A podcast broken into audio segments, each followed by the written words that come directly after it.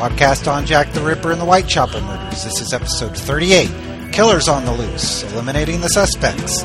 I'm Jonathan Menges, and joining the show today from Ramsgate, Kent, in the UK, is author Chris Scott. From Charlottesville, Virginia, is Ali Ryder. From Neath in Wales is Gareth Williams. From Penshurst, Kent, in UK, is Ben Holme. And the proprietor of JTRForums.com from Philadelphia, Pennsylvania, is Howard Brown. Thanks everybody for being on the show today. Over the past 120 years, naming someone as a suspect in the Jack the Ripper murders seems to have become a favorite pastime for authors, researchers, and speculators, armchair detectives interested in the Whitechapel murders. Even police officials who worked on the ground in the East End later, some in retirement, left writings about who the murderer of these prostitutes in London in 1888 may have been. From Leather Apron, named as a suspect in the days following the murder of what is officially considered to be the Ripper's first victim, Mary Ann Nichols, to Joseph Lis, who is suggested to be the Ripper in the 2007 book The Fox and the Flies. Dozens upon dozens of individuals have been accused in books, movies, and television documentaries as having been responsible for the Autumn of Terror. Today, we will examine a handful of these suspect theories in order to determine if sufficient evidence exists to exonerate these individuals, and we'll also be discussing what criteria one should rightly use when not only eliminating, but when accusing a person of the crimes of Jack the Ripper. Now, before we get into some specific suspect cases, I'd like to ask our panel what is the proper way one should go about eliminating a suspect from the list? Is it simple enough to just find mistakes in the accusations, whether they be contemporary police officials making those mistakes or best selling fiction authors? Must we look at everyone accused and then work to establish a concrete alibi for the individual? Or is it a case of not proven and the person should not be accused unless there is enough evidence pointing to their guilt? Or that the accuser, like a contemporary police official, might have been in a position to know? Uh, in order to truly eliminate a suspect, it has to be on the basis of a concrete alibi. Because if they've got an alibi, then that means it's proven that it can't have been them. Now, it goes without saying, of course, that several contemporary suspects can be safely ruled out on that basis, such as John Pizer and Jacob Isenschmid. Isenschmid was in police custody at the time of the murders, so it proved that it can't have been him. And more recently, you've had people like Neill Cream, uh, Michael Ostrog, and Prince Albert Victor all being eliminated on the basis of having, their having cast iron alibis. Now, then again, there are other suspects who can't be eliminated in the strictest technical sense, but who are sort of nonetheless connected to the crime scenes only via a very spurious motive and invariably no link whatsoever with the East End. And there I'm talking about people like Sickert and Gull, J.K. Stephen, Lewis Carroll, Frank Miles, that lot. Uh, as much as you want to sort of say completely em- eliminate them, you can't do so in the strictest sense. And the only way you can do that is to provide a cast iron alibi. Uh, so obviously that would be our first port of call. Establish, establish the, the, alibi and then assess its worth. That's very well put, Dan. Um, of course, the difficulty we've got, uh, you know, apart from the so-called celebrity suspects, is that uh, the biographies of these characters are, are very, very little known, um, and the, you know, the historical record of the case itself, um, even though it's been extensively um, commented upon since is very patchy and there are big holes in the record. So unless you've got someone like a, a, a J.K. Stephen or a Prince Albert Victor um, to deal with, uh, the chances of eliminating any old Joe, I use the word advisedly, from that time uh, has got to be next to uh, next to zero. So we've got to I, be aware. Sorry, Ali. No, I'm sorry. I thought you had pa- finished. Go ahead and finish yours. No, no. I, I, I was just going to sort of sum up by saying that you know the hope of finding alibis for um, the majority of these suspects and these suspects that haven't even yet emerged is likely to be very, very low. I just have to say that you know I would have to disagree with um, the idea that the only thing that can eliminate a suspect is is uh, them having an airtight alibi. I think that that, of course, would eliminate them, but we I also believe that you have to look at what went into including them as a suspect in the first place. And if you have some of these suspects who have been um, made suspects purely on, you know, fantasy or wish fulfillment or just the most absolutely inane theories that have been engendered in the minds of absolute crazy people, then I think that you can just sort of say, well, you know, logic would dictate that this theory as a whole does not hold water and that the theory itself is inaccurate. Because under those premises, if we can only eliminate someone from, from the suspect roster based on them having an airtight alibi, then that means anyone living in 1888 is good enough to be a suspect, even if there's not a single shred or factual um, piece of evidence that would make it plausible. So I just think, you know, the, the, yes, an airtight alibi, they're out of the thing, but I think we also have to look at the logic of plausible, and if it's completely implausible, then I think we can eliminate them as well, based on not necessarily it's impossible, but if it's so implausible as to be unlikely. Yeah, I, I agree with 100% there, Allie. Um, in the same vein, I I, um, I question why we even have to find alibis for some of these people. Some of them don't even exist, as far as we know, like Morford and Fogelma. I, I have a I have a list here of about 15 to 20 people that we could probably eliminate today, based on. Um, I believe Ben mentioned Frank Miles before, correct? Yes, I did. Yeah. Yeah. Um, well, according to information I have here, in 1887, Miles was confined to an asylum due to his mental health. He was at Brislington Mental Asylum until his death in 1891, so he's completely out of the mix. And yet, a suspect book was just released, I believe, within this year. The uh, Ripper, the Ripper Code by uh, Thomas Toughill. Toughill, yeah. So yeah. he's been uh, alibied out, has he, as as they say? He's uh, uh he's definitely out of the running, as he that means. Mm-hmm. Okay, well. Okay. Well, back to what Allie was saying, um, and I'll touch on this suspect briefly, just in the context of her remarks. That a lot of people, when when they uh, hear of uh, fantasy uh, suspects concerning the Jack the Ripper murders, uh, hear about Lewis Carroll. Now, on the one hand. Richard Wallace's, I, th- I think he was the first one to propose Lewis Carroll as a suspect, had this whole anagram theory worked out, where um, he was able to read in clues from Lewis Carroll's published writings that allude to the Whitechapel murders. Well, that's one deal in his book that, that we can all just kind of laugh off and say, oh, we're not going to waste our time trying to prove that wrong, you know, because it's just ludicrous. But on the other hand, he said that on the nights of the murders in Lewis Carroll's diary, Lewis Carroll would change the color of ink he used. And it was only on those nights in question that Lewis Carroll would transfer to this other color of ink. Now, is that something that we should try to establish? Should I mean, in order to eliminate Lewis Carroll, do we got to see this guy's diary for 1888 to make sure that um, that that that claim that of the change in the color of the ink uh, is incorrect or because a lot of these more ludicrous suspect theories are kind of elaborate. So sometimes we're put in a position to where we can laugh off some of it, but then there are others that make definite claims that can be investigated. That that sounds uh, identical to the uh, uh, Dr. Barnardo theory, where there's some dates missing from a calendar that he allegedly had how do we take those theories that are so ludicrous that they can't be believed, but yet the author claims certain statements of fact that can be proven one way or another? Doesn't it depend on the, the sort of basis of the evidence you're looking at? I mean, I'm innately wary of anything based on numerology or anagrams because they are so subjective and there are so many different systems that you can use it's it's like uh, I remember reading. There's a book called the Bible Code, which is so subjective that you can read anything into it. And once you get into the realm of anagrams and numerology, then to me that has very little, if anything, to do with evidence.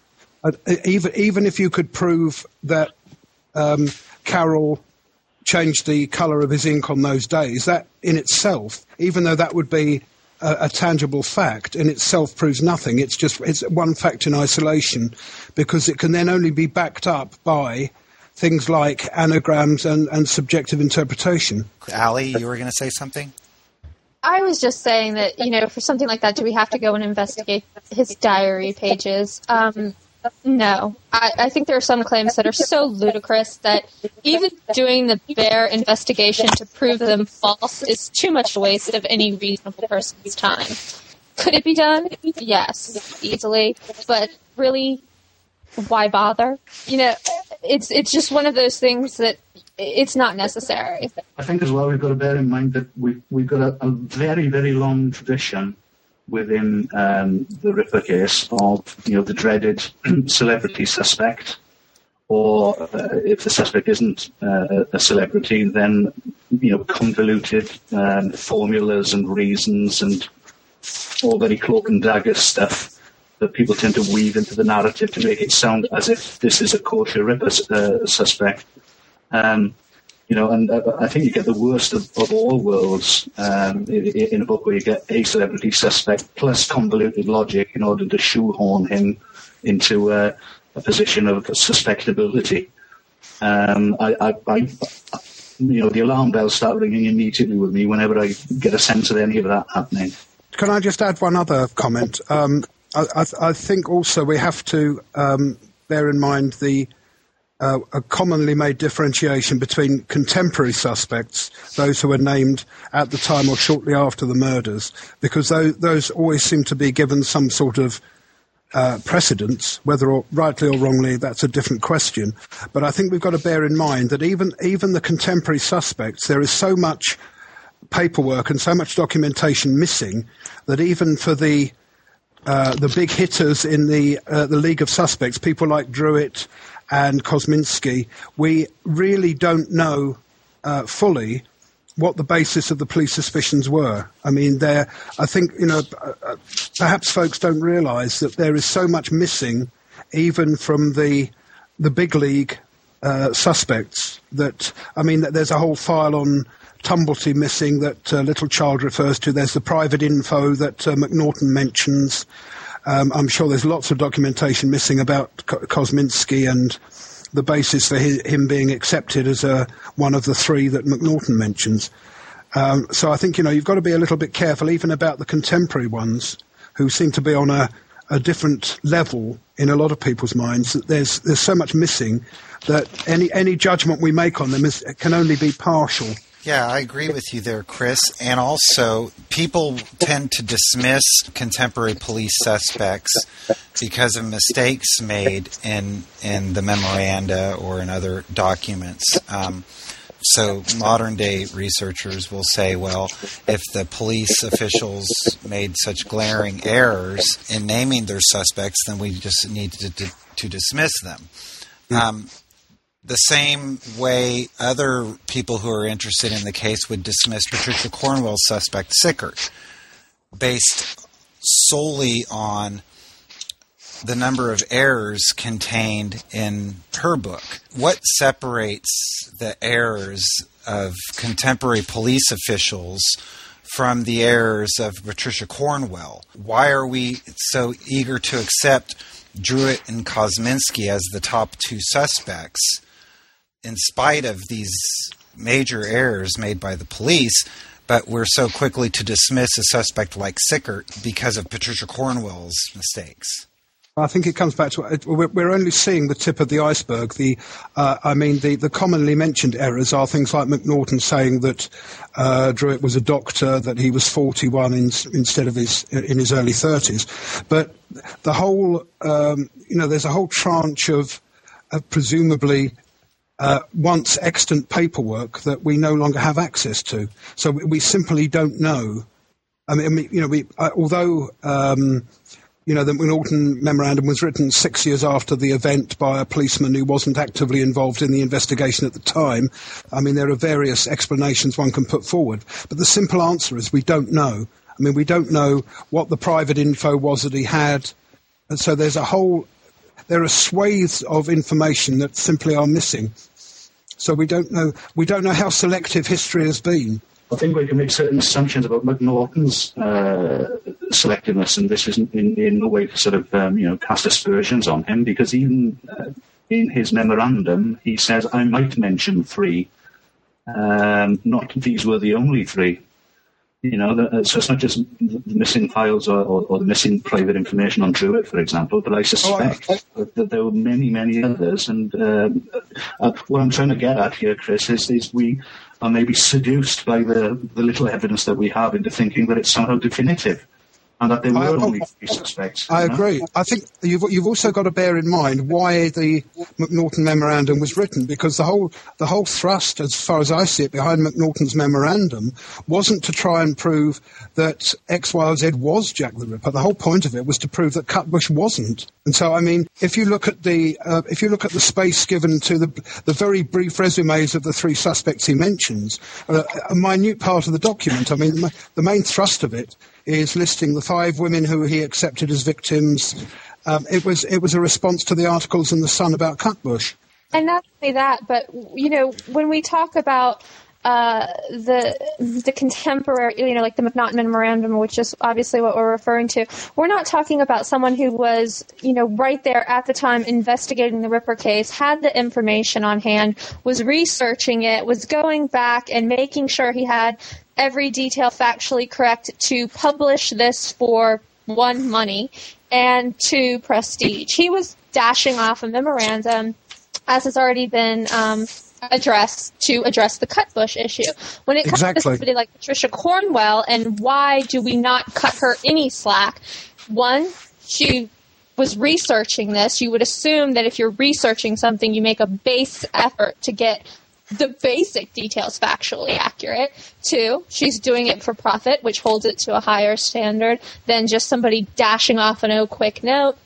And three, um, Macnaghten made factual errors about age, about uh, occupation, things that, you know, I mistake people's names, age, occupation all the time.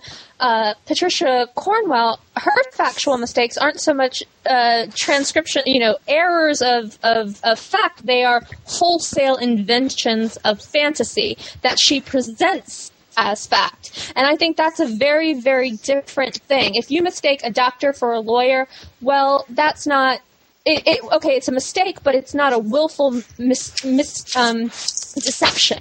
It's not misleading somebody. It's it's a mistake. It's not a deception. What she does is she creates fantasy, presents it as fact, and that's deceptive. And I think that's why we, we you know we have it's a different standard in my mind. The the willful deception as opposed to the honest mistake. Yeah. Since since uh, we're, we are getting on the topic of Walter Sickert, let's just uh, go over um, the accusations put against him a little bit, and and then we'll all get more specific as to why he should be eliminated from the suspect list. He was first identified as being involved in the Whitechapel murders, I believe, by Donald McCormick in the book The Identity of Jack the Ripper. Um, and I believe McCormick said that um, Sickert was a suspect of the in the Whitechapel murders, but it wasn't until Stephen Knight's book, Jack the Ripper: The Fi- Final Solution, that Sickert steps forward as uh, having some direct involvement in the crimes. Patricia Cornwell, I think, misleadingly uh, suggests that she discovered Sickert as a suspect, or at least she doesn't give credit to any of the prior writers who have named uh, Sickert as the Ripper. And someone can correct me if I'm wrong on that. But there was a book that came out in 1990 that uh, accused Sickert of being the Ripper. Sickert, Sickert and the Ripper crimes by uh, Jean, Jean Overton Fuller, right? Jean Overton Fuller. Yeah. And um, the Sickert story has kind of mutated from from its earliest beginnings to what came out in Patricia Cornwell's book Jack the Ripper Case Closed. There is some facts that have been established as as far as Sickert's whereabouts in the autumn of 1888. Uh, does anyone want to address what those alibis are? Well, there is there is one going back to what Ben said at the beginning about concrete evidence. The um, during the latter part of August and into September, um, Sickert very uh, often visited. I mean, one of his favourite places in France was Dieppe, where he used to go and paint a lot. And he was actually on a painting holiday with his brother uh, during August and part of September um, 1888. There is in existence a letter which is unfortunately undated, but from the context, certainly to my satisfaction, dates from that period, written from Dieppe to his mother. Um, and I think that, again, to my satisfaction, uh, uh, certainly clearly shows it on the dates of at least two of the murders that um, that uh, Sickert wasn't even in the country. And I think in response to that, Cornwell had some sort of ludicrous, you know, suggestion that he was jumping on the train, jumping on the ferry, jumping on the train back to London, killing somebody, then jumping on, back on the train down to the ferry, back on the ferry, back on the train to get back to the. Yes, he could have done. Yeah. It, it- but it's like, come on, why wouldn't he have just killed a hooker in France? If he really had the urge, why not do it right there? I mean, who's going to travel several hundred miles to make sure that the hooker they kill is in Whitechapel? Yeah. it, there comes a time when the exclusion, you know, the excuses for your suspect, you know, it goes right into the absolutely ludicrous point of view. And I think at that point, with Patricia trying to say that it was pop that that, that it strayed into the plausible theory to the ludicrous theory. Oh, yeah, yeah. It's like a more extreme version of uh, Montague Druitt. I mean, I mean, it's it's argued that yes, he could have uh, made it back from cricket matches, but they reinforced the fact that it would have been very tight. Uh, and I think evidence that he could have done is very different to evidence that he did. And I think uh, you know, uh, Sickert is a more extreme version of that. You know, Yeah. uh, I think, I, think on that point, Ben, it, it's it, it's it's probably worth being very aware that it, the, the the possible can quickly mutate into the probable if you're not very careful. I think the problem with a lot of the, the, the so-called evidence against a lot of these suspects is that something starts off fairly innocuous as possible, and then before you know it, it's probable, and then it's the goddamn truth. Um, Yes. You know, caveat emptor. I, I think the, the, the I I find with, with suspect with suspect based books, uh, as a general rule to myself, I find that the more sort of mental contortions or uh, series of coincidences, or the more uh, convoluted the plot becomes in order to paint a scenario where that person could have done the murders, then the more the more suspicious I get, because I mean it, it's even. I mean, if there's one person who on, on paper can be cleared, it's Albert Victor because of the court circulars. But, you know, I've even read accounts where people have looked up the times of trains from Sandringham and they've worked out almost to the minute that he, he could have done this and he could have been there. But I, I- I just find the whole idea ludicrous. I mean, it, it really is grabbing at straws. yeah, Right. it goes back to Gareth's point about uh, could have mutating over time into probably did. And there's a kind of yawning Yes, exactly. chasm between the two. Now, what Chris Scott, just for the sake of our listeners, is referring to is uh, the royal conspiracy that involves Prince Eddie, in which he is proven to have been having tea with the Queen on the morning following the discovery of the body of Annie Chapman, which which would rule him out for that murder. And and there are other. Uh, um, the court circulars. I mean, that's not the only um, murder date that he's been eliminated from. I believe he's been eliminated from all of them, if I'm not mistaken. Well, the, the, the main the main one was the uh, the murder of Mary Kelly because that was actually a, a, a, an anniversary of royal significance because it was Eddie's father's birthday. I mean, November the 9th was the birthday of the Prince of Wales, and Eddie, Eddie actually gave the the main speech at the dinner that was held. Um, um, in honour of the Prince of Wales. And I think, like with what I was saying before, when we're talking about both Sickert, who is sort of tangentially related to the royal conspiracy theory, and also him in isolation, and also the royal conspiracy theory, when you deal with an implausible theory, and then you deal with an implausible alibi, you know that when there everyone taken in isolation it's only implausible. It's not impossible necessarily. But when you take how many implausibles are there before we just say okay you know what? This is just impossible. You can't have this many things that don't add up. Yeah. and you have to you have to sort of like look at it sideways in order to make it seem like it could be what we need it to be before you start saying like you know with uh, the Sickert hole theory. The, the very ludicrous her, her whole thing is based on the idea that he was impotent due to this uh, the penis malformation uh, which is a great idea if it weren't for the fact that he'd been married several times. He was divorced for adultery. Um, but He had a daughter. Patricia Cornwell knows more about what went on in Sickert's bedroom than his wives did, who apparently thought he was very capable of having sex with other women. Um, so you, you take that implausible theory with the royal conspiracy, like we were going into. You know, this idea that they had to kill all of these women to cover up a secret, and rather than doing it in a very quiet way, so as not to draw attention to it, and doing it immediately, no, they did it in this spectacular fashion, drawing all eyes not only to the murders, but to the entire city, and they spaced it out over a period of months, giving everybody involved plenty of time to talk if that was what indeed they wanted to do. But no, this is how they went about covering up a secret.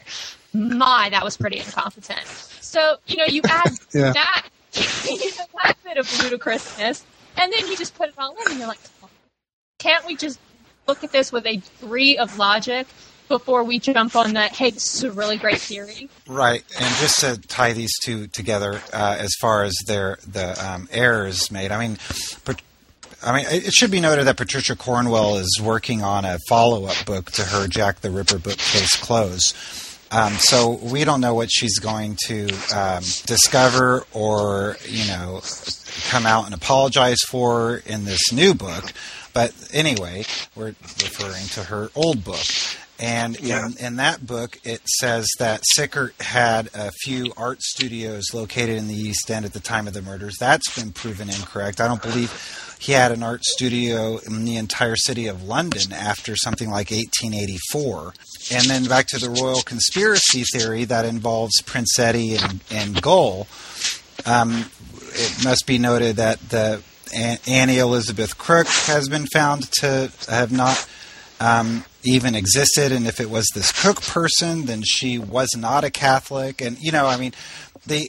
I don't want to get too involved in, in, in the things that disprove the the royal conspiracy, only because they're out there. The information's out there. If you, you, you know, Uh, Can, go ahead, Chris. Can, can I just jump in? Uh, Annie Annie Crook did exist, and uh, and she she did have a daughter called Alice Margaret in 1885, as as stated in the book.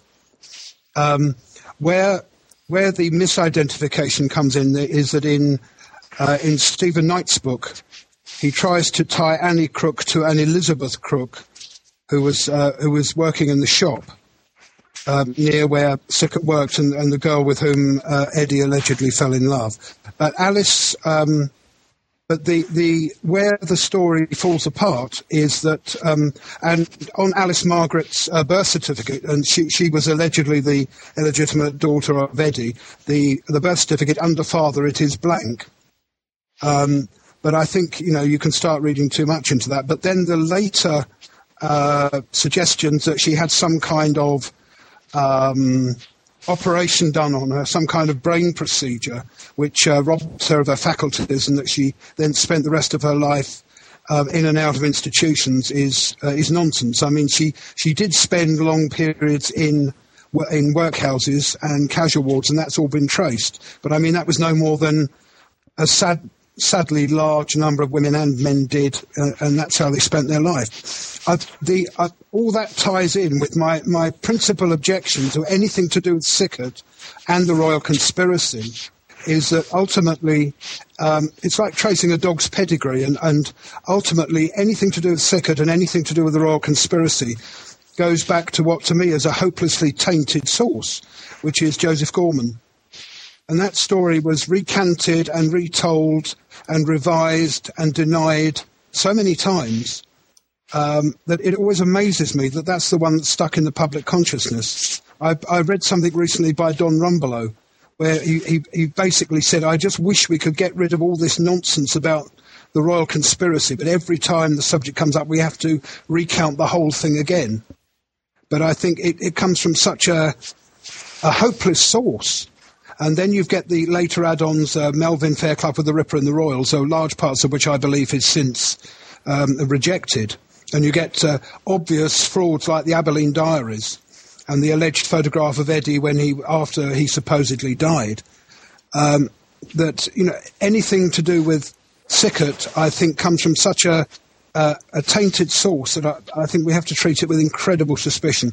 I think the best that these suspect books do is draw people to the field. I believe that if they had written about some rank and file East Ender, uh, book sales would be nil. But when they bring in well, the Royal Conspiracy or Sickert or um, you know the um, the Diary, which I'm sure John wants to get into soon, um, they draw people into ripperology, so they, they do serve that that purpose. I think the majority of us have been brought into the into ripperology through the Maybrick or the Royal Conspiracy or even Sickert. So with the bad, you get the good. It is the attraction of the celebrity suspect, isn't it? Yeah. I just get the impression that some people sort of can't bear to believe that uh, the the one and only Jack the Ripper just might be a local sort of uninteresting non-entity. Uh, and I think uh, quite a lot of people new to the field uh, have this kind of image crystallized in their mind of a sort of gentleman jack with, uh, you know, top hat and tails. And yeah. Normally they quickly just. Go ahead, or, if they don't, sorry, Ben. If they, if, if, they don't think that it was a gentleman jack, then you know the other side of that, uh, if you like, celebrity suspect syndrome, is that you, you get the, the, the convoluted or extraordinary uh, uh, reasoning. Yeah, so you either get the celebrity bit or you get the hopelessly convoluted cloak and dagger bit. And um, you know, Absolutely. I'm not sure which, which which one leaves me leaves me colder, to be honest. And, and quite often the two I- combined, you get you Yes. get implausible suspects and, and the convoluted reasoning to go with it. So, uh, yeah. Yes, it's, I think- it's sometimes people think that they've got to think in that way or they've got to write in that way in order to make a suspect stick. And uh, um, you know, as, as, as you alluded to there, the reality might be far more hundred. But I think if, if you, I think it's quite salutary. If you look at the story as recounted, say in the Stephen Knight book, this is going to sound an odd idea, but it's. I remember doing this when I was working on the Mary Kelly book. If you take the plot of the Stephen Knight book and you strip away all the aspects to do with Jack the Ripper, you end up with two things. You end up with an absolutely classic fairy story of the you know the humble girl being seduced by the prince and they secretly marry and she has a child who has to be hidden away. I mean it's almost going back to greek myth. It's like a fairy story and you've got you know the the equivalent of the wicked uncles who spirit them away. And then if you if you trace through the implications for the person who's telling it which was joseph gorman and i haven't got a down on joseph gorman. I think he was a um, apparently a very gentlemanly, you know, it's, uh, it's sad he, he, he's no longer around to actually answer some of these questions. But if you, the, you know, the implication again, if you think of Joe Gorman as a, let's say, a fantasist, then the, the, the necessary implication, irrespective of the fact that even if the marriage had taken place, it would have been illegal under the Royal Marriages Act. But the, the implication as a bloodline is that Joe Gorman is actually the heir to the throne. And that's, to me, it's, it's almost like, you know, the Napoleon complex. So if you put those two together, then I think you've got a much more sort of satisfactory scenario without all the Ripper stuff. And I think you can explain the book in that way. Like I said, uh, if uh, we're going to move move along from the topic of the royal conspiracy and Joseph Sickert, but if you would like to, uh, like I said, there's information out there um, about these the two most what I think are the most popular suspect theories on the Casebook website. Uh, Stephen Ryder wrote a, a good dissertation called "Portrait of a Killer: Patricia Cornwell and Walter Sickert: A Primer." And also, Wolf Vanderlinden authored a dissertation available to read on casebook.org uh, entitled The Art of Murder, which goes into um, some of the royal conspiracy, but mainly uh, the claims made by Patricia Cornwell against Walter Sickert. Sorry, I said Joseph earlier. Um, now let's uh, let's tackle the Maybrick Diary here before we get into some of the uh, second tier suspects that I know Howard Brown want, wants to uh, mention a few of those. Um, just for the sake of our listeners, the Maybrick Diary uh, surfaced in 1990, in the beginning part of 1992 when Michael Barrett uh, presented it to a literary agency. uh, claiming that he was given it in um, 1991 by a drinking uh, buddy of his named Tony Devereux. And um, quite a to do, to say the least, was, was made about the Maybrick Diary. Who wants to address the uh, pros and cons of James Maybrick as a suspect uh, in the Ripper murders? Or the cons if there are no pros? Anyone? I, I, I the cons.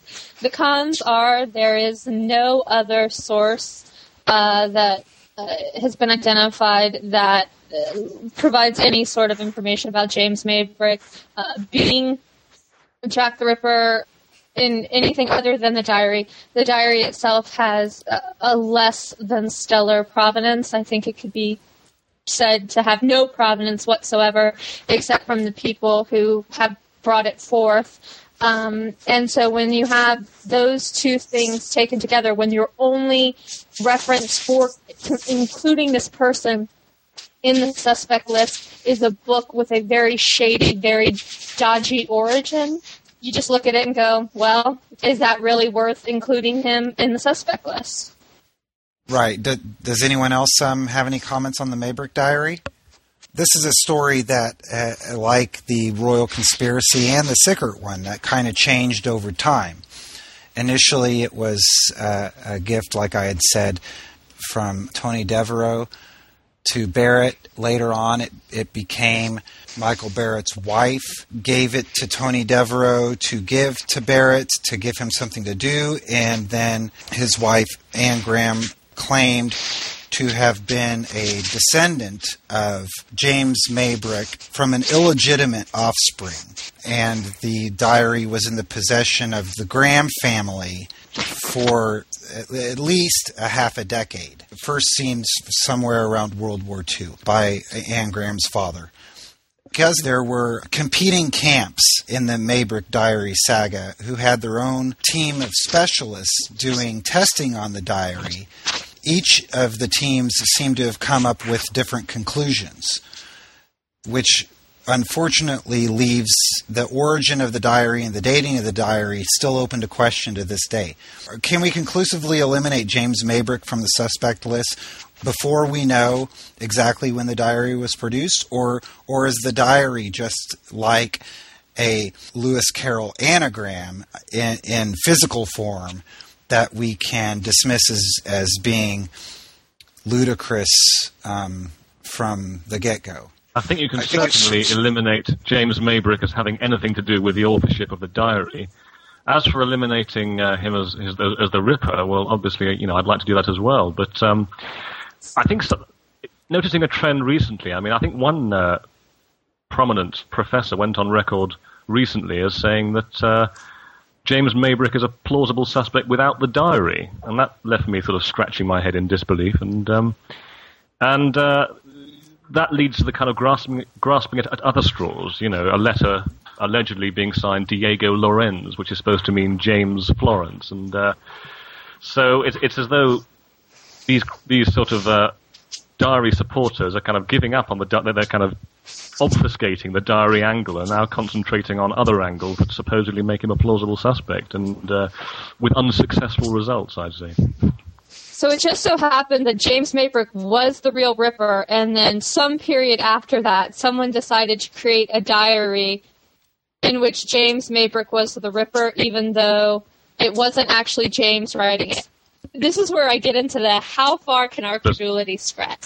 yes, Exactly. it's just Well, taking Exactly. the dev- taking the devil's advocate uh, side of that coin, as painful as it, it might be for me, um, I, I have a feeling that some proponents of the diary would argue that Florence Maybrick had thousands of supporters um, during her trial who could have fabricated the diary in order to attempt to make James look like a worse human being than he actually was, in, in, in order to aid her defense. But why would they hide it behind a wall in, then in, a, in a house? and yeah, and then just sat on it and never. or yeah, or it ended Yeah. up, or it ended up in in the, the Graham family. Right. some 50 years on, or passed passed down I think that side of I the think family. I, I think it's similar in the vein what Chris Scott was saying about the royal conspiracy. It's a classic, classic fictional tale. Um, a man sits down to pen his innermost feelings in a, in a in a scrapbook, and then he travels hundreds of miles away to kill prostitutes when he has them in his proverbial backyard. And then all these years later, this you know the whole Maybrick theory uh, develops. I, I see it as a way of keeping ripperology as industry alive. That's that's the way I look at it. I, I really don't get too involved with it personally. I know other people do, but um, that's that's my take on the Maybrick thing. Of course, the really sad thing about that is it, it, it obscures the fact that the Maybrick story itself is rather interesting. And, you know, one of the big bees I've got in my bonnet about suspect-based ripperology is quite often, whether it's a celebrity suspect or even if it's a, um, you know, a, a relatively down-at-heel uh, non-entity, their life stories are actually quite interesting. And getting diverted into these uh, realms of fantasy it, that actually takes us away from some actually quite interesting history. And you know, the Maybrick case is just one example of that. Ahead, Jonathan, Chris. can I Yes. can I can I just can I just say one thing last thing about the the Maybrick? Certainly. Um, I think the scenario. Uh, I think that the scenario about the diary possibly having been written by a supporter of Florence, um, I find that hard to believe. In that, um, I read through the accounts in the Times and various other sources, and the oh, you're right. There was a huge groundswell of um, sort of outrage after uh, the sentence, but um, I think a large part of that was based on the idea not not not to um, would not be to fabricate a possible uh, mitigating motive for her having done it, but it was based on the idea that, in fact, she didn't do it. That uh, James, James Maybrick was undoubtedly a, a chronic hypochondriac, and also was given to both, as as he saw it, medicinal and recreational overuse of drugs, which we would now not even contemplate taking, such as arsenic. Um, and I think you know the the the, the, basic um, the basic idea to mitigate the sentence was that in fact she hadn't done it and that he died of an accidental overdose. Right, I agree. And the diary, for what it's worth, refers to his his addictions, does it not? Well, it does, and I, but I think. As, as, a- as, a as a last comment, and it will be, I'm sorry I'm blathering on, but what I said about the Sickert, if you trace it back to source, I think the same really to me applies to the diary. The, I know there have been tests on the ink and tests on the paper and all this, but I think that the whole provenance of the diary is so murky and so tortuous and so contradictory that, that you have to view the whole document with suspicion. All right, given that, that we, we've eliminated um, popular suspects being um, the media darlings, being the Royal Conspiracy and Walter Sickert uh, and James Maybrick, who are some of the names that would like to see remain on the list? I would um, keep alive the, the, the idea that possibly Aaron Kosminski, Montague Druitt, George Hutchinson, um, as or Joe Fleming, right off the bat. Those those four I would keep alive, simply because they haven't been eliminated. I, I would second that opinion as well. I mean, I'd say, I'd say uh, I think Howard's probably mentioned uh, three of probably my top three. I mean, Dr- uh, Druitt, I'm um, not as convinced about, but certainly Hutchinson, Fleming, and Kosminski would certainly be three that I'd keep there. And also some of the you know more obscure suspects. I mean, I think you know William Grant Grainger doesn't get much airtime, and uh, you know I think there's mileage in that one. William Bury, maybe James Kelly. Uh, just a bit more plausible than, than some of these kind of celebrity suspects that are, that are, that are chur- churned out from time to time. What about Joseph Barnett? Uh, yes, I mean, I, you know, prob- probably him as well, but not so much the theories that have been woven, woven around him. I think he's an example of uh, a suspect who isn't bad, isn't a weak suspect, but some of the theories applied to him aren't as convincing, I would say. Yeah. I would agree to keep them merely because if we don't keep them, no one will have anything to discuss on the message boards. But I don't necessarily think Oh, that makes them any more plausible. Don't you don't you believe it? No, Ali, I, I believe that all the people that have ever been mentioned as suspects should be discussed and studied in the proper context as individuals. They're, virtually every one of them is an innocent man, and they've only been added to make money or um, to enhance the industry of ripperology by uh, adding, you know, implausible people like, say, uh, Sir Robert Anderson, or maybe you know four or five people that don't even exist. But uh, yeah, it's it's good to study them.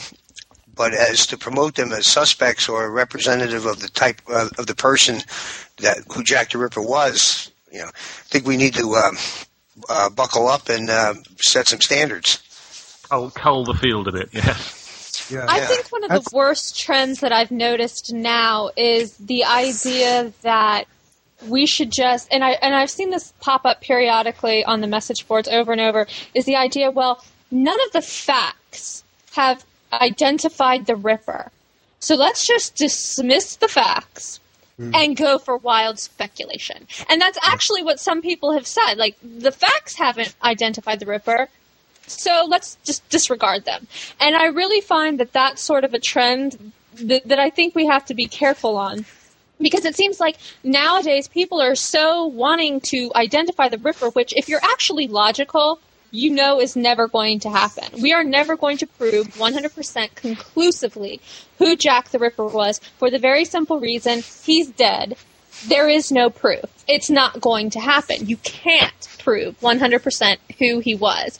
So the the idea seems to be that we want to do it so badly that let's just engage in the wildest of conjecture and speculation, disregarding all the facts because it's like the identification game is the most important thing when that's just mm-hmm. it's a it's it's it's chasing your tail.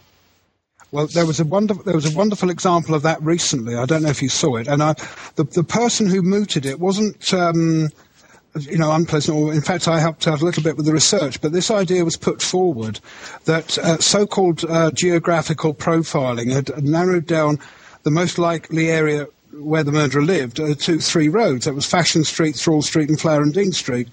So there was this, this idea was mooted that if you listed all the males who were living in um, those three roads, and somehow magically Jack would sort of bubble to the surface.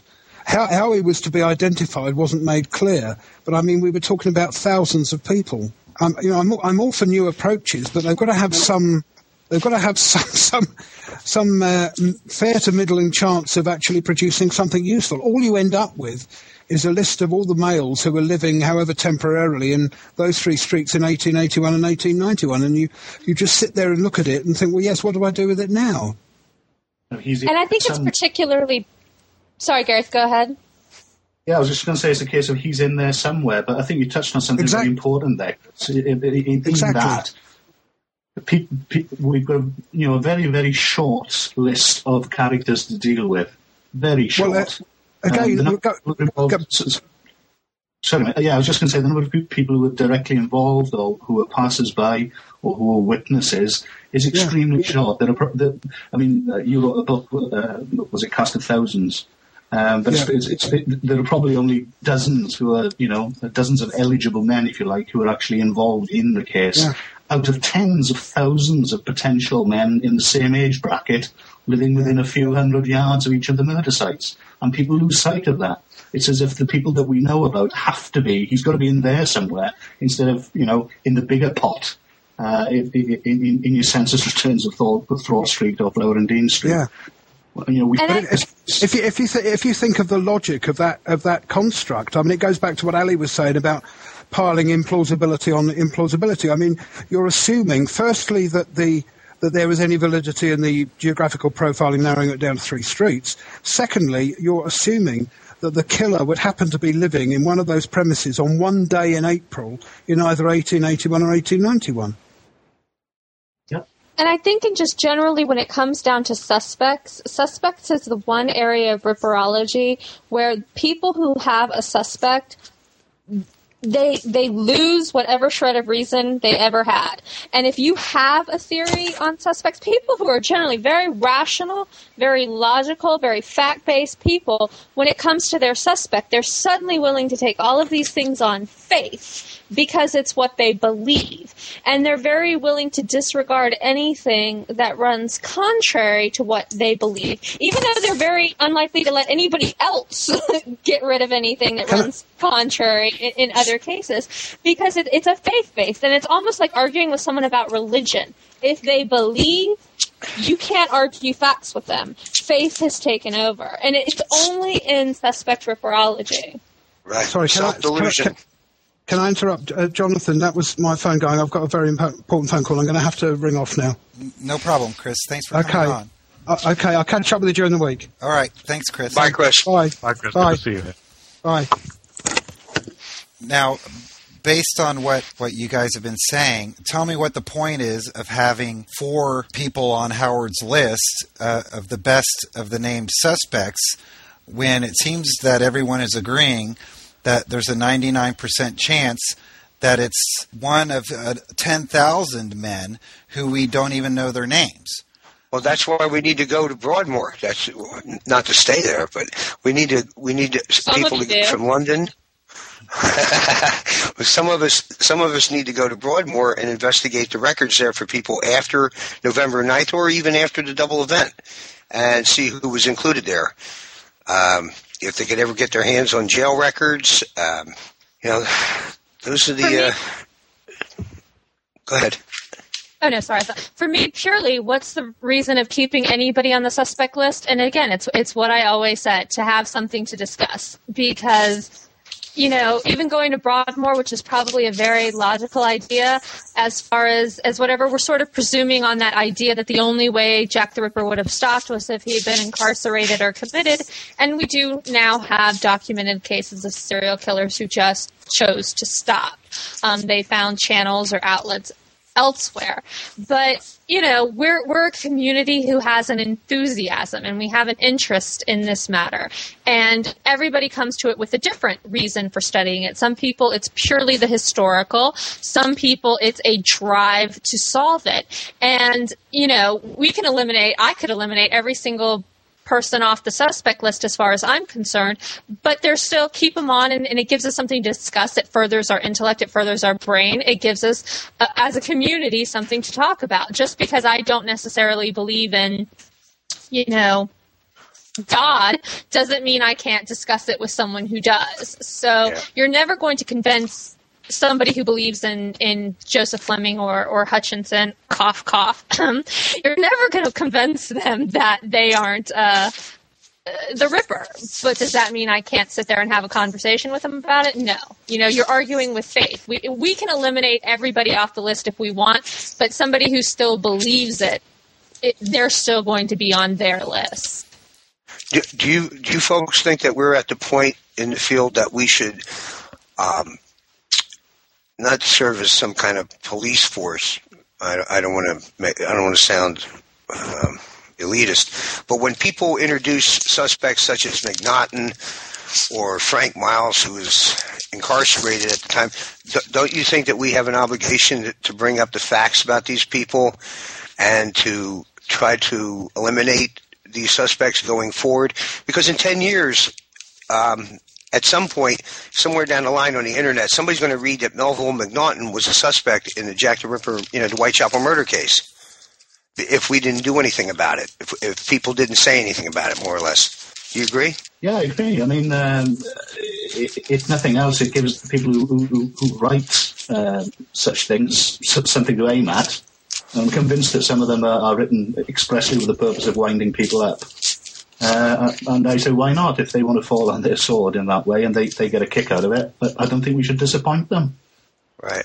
right. Yeah, 20 years ago, uh, anybody, any one of us could have uh, sat down and written a book about, um, I don't know, off the top of my head, a, a Mr. Mooring or a Dr. Merchant, and probably constructed some kind of Maybrickian sort of saga, and it would have gotten, we, they would have gotten away with it. But I don't think that they can now. But yet we do see these um, these theories and these suspects being introduced to the case like Macnaghten, for example. I mean, that's a that's an outright slander. Back to what Howard was saying about checking Broadmoor. Well, people that hunt for James Kelly will tell you that, well, here we have a guy who escaped. You know, why should he be dismissed? I know, I think you did include him on your list, maybe, or maybe it was Ben who included um, James Yeah. Kelly on, on the list. So there are police suspects who, who fit this kind of idea of, of a lunatic out there. But but also to touch on something you had said, you know, okay, well, ten years down the road, someone's going to um, read that Melvin Macnaghten was considered a, as a suspect in Jack the Ripper. Well, well, shouldn't we afford these other individuals who are named, even if they were named by the police, uh, the Druitts and the Kosminskis, um, the benefit of the doubt? Because they, they were hu- humans, after all. How, how much of a, of, a, of a rehabilitation of these people's characters can we uh, engage in, as opposed to leaving them on any suspect list if there are not concrete facts to support their their candidacy? Um, I, I understand what you mean about the rehabilitation of characters. Um, as far as you know, they're being on the police file. Uh, I think you tend to find a lot of times when you when you have sort of serial killers and you start looking back to the history, and so, not all the time, obviously, not, but some percentage of the time, you find that those names did appear in some way, shape, or form in the police blotter of the day in the police file. Very rarely does a serial killer operate purely within his crime and, and in isolation and never pop up on the police radar for anything, be it, you know, sexual uh, impropriety or exposure or something like that. So I think that there's there's sort of a logical reason to give a glance at them. As far as rehabilitation of their character, Mm, I, I understand that for a lot of people, the perception of how others see them is is vitally important to them. So, being viewed in a negative light would be seen as the worst thing in the world for them. Being that I am not particularly concerned with the opinions of others, uh, you know, I, I I don't really feel the need to to rehabilitate the character of anybody who's alive, much less somebody who's dead. So that's just my perspective, and I agree it's probably not shared by any empathetic or compassionate person. I haven't heard Gareth's list of who he thinks should be um, still considered suspects in the Whitechapel murders. Gareth, you want to enlighten us there? Yeah, I think um, uh, about the only one I'd include on there would be um, uh, Joe Fleming. Um, out of all the people that we've heard about, uh, he has the virtue of uh, having such little biographical information uh, at hand. But what little we do know about him, um, you know, is all of a piece with with with, uh, with him, you know, potentially killing Kelly at least, if not the others. It's a very, very weak case, but I've got to say that if that's the strongest case that I believe that we've got, then so much for the others.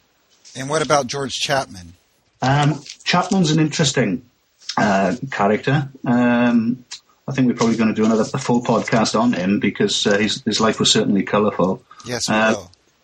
but um, I'll just say at this point that there's there's nothing actually tying him to uh, Spitalfields. I'll be very specific to uh, uh, Spitalfields in in 1888 uh, when he emigrated from Poland uh, sometime in 1887 uh, and, and, and settled in in London. He was way out east in West India Dock Road which is down in Bow, or, or, or the, the sort of Poplar area down there, which is about three miles from, from the Ripper's heartland. Um, uh, similar, in fact, to uh, William Henry Bury, who was another plausible suspect and known murderer who's, who settled again about the same distance away in, in Bromley by Bow, around about the same time, oddly enough, as, uh, as Klosowski did. But both these men, who were both proven killers, um, I I can't tie to the heart of Spitalfields, uh, and their subsequent uh, acts of murder don't, to my mind at least, tally with uh, those perpetrated by the Ripper uh, in those few short weeks in 1888. In fact, uh, radically different in, in both cases, in my view. So I, I w- I wouldn't include those either. I'll throw out one more name, and that's Tumblety. How, how should we view his suspect candidacy? I think that because we like Stewart, we don't want to totally kibosh him. But other than a, a fondness for Stewart, there's not a whole lot of reason to keep him on the list. I, I, I think Stewart Evans would, would possibly agree there to some extent. So, uh, you know, um, there's a good example there of, of some someone who's done thorough research and who isn't too precious about what they've found. And I only wish that uh, other authors, um, you know, acted in a similar way. But again, you know, with the Klosowski stuff and, and maybe some of the Bury um, uh, books by by William Beadle, uh, you do get this, uh, and um, similarly with the Sickert books and, and, and the Maybrick books. Uh, there's the same bunch of authors uh, harping on th- on the same theme in perpetuity, you know, dodging the criticism, coming up with ever more elaborate uh, means of, of, of, avoiding that and working round the obstacles, but never quite letting go. Well, I don't think people like Stewart Evans or indeed Martin Fido or indeed Paul Begg are that sort of hung up uh, on what may once have been, you know, their specialist subjects to, to ever cut loose the apron strings uh, if, if evidence proves them um, wrong. Right. And uh, Mr. Evans has even gone on record saying that Tumblety isn't even his preferred suspect anymore. Well, there you go. Do we, do we know who is? Uh, no, I, I, I, don't know. Just kidding. Um, I wanted to uh, make the observation, and then we'll wrap it up here and that's that um, for a group of individuals as yourselves who uh, study serial killers and have a wealth of knowledge about about um, serial murder crimes. I find it interesting that the main suspects you would pick for the Ripper murders would be men who were directly involved in the lives of a victim in this case. Barnett, Fleming, Hutchinson. I mean, the, it would go against the grain of the popular idea of, of what a serial murderer of prostitutes uh, would be, having the most likely suspect be an individual who had a direct relationship with a victim. Um, right. And I agree. It's it's it. I, as far as I'm concerned, these are not the top candidates on my list. But you know, as I said, I'm only keeping them on so we still have something to discuss. But no, I, I agree 100% that the likelihood that the killer was known to the victims is completely implausible. But the others who can weigh in better on why they chose to, to keep them on. Uh, well, I mean, it, the the idea of uh, of uh, the killer being known to some of the prostitutes isn't isn't implausible at all. I mean, we know Ridgway was known to some of his victims. We know that uh, uh, the same was true of uh, Arthur Shawcross. And again, I mean, there, there, there, there's precedent for other serial killers uh, dispatching uh, victims known to them. You know, uh, John Christie, uh, you know, Nathaniel Code and Ed Kemper. I mean, so there is precedent in that regard. I mean, so I, I don't think that's, uh, uh, you know, outlandish or in any way militating against the candidacy of those three mentioned. But, you know. But when you talk about them being known, they know they're known generally as being in the air. Uh, when we're talking about prostitutes, not like Kemper who killed his mom or, or something like that. But when we're talking about prostitute killings, it, it generally comes out that they're known as a person who cruises for prostitutes, not necessarily in the realm of, say, Barnett who lived with Kelly or um, what some of the others, Joe Fleming or Joe, who, who've been posited as being her old lover. It's a different kind of relationship when they say the prostitutes are, the killer is known to the prostitutes. It's not someone who's been living with them, been associating with them, been involved in an ongoing you know, sort of relationship, which again, nothing's impossible when it comes to this. It's just not necessarily the plausible.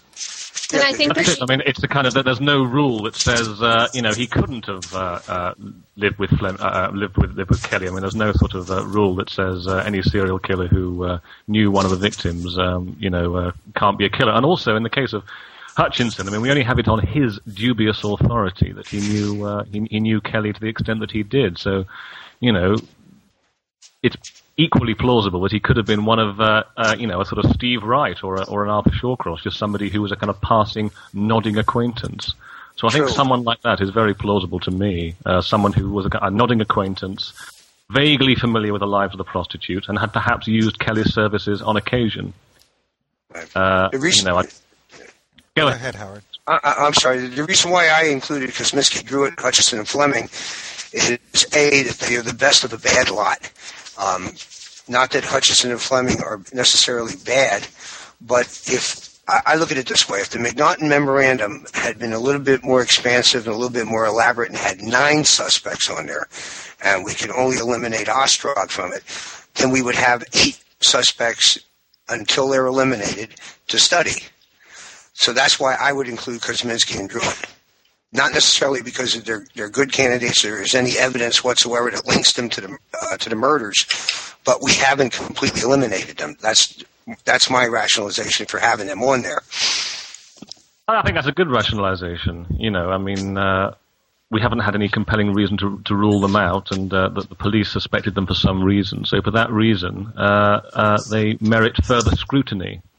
Uh, I like to think that uh, you know in my lifetime, perhaps some of these suspects can be uh, uh, given an alibi. I mean, I'd love to see that happen, for example, for Druitt or, or Maybrick or even Tumblety in the long run. I mean, that's why, uh, despite the implausibility of certain candidates, uh, res- continued research into them is encouraged for that reason. It could potentially right. lead to an alibi.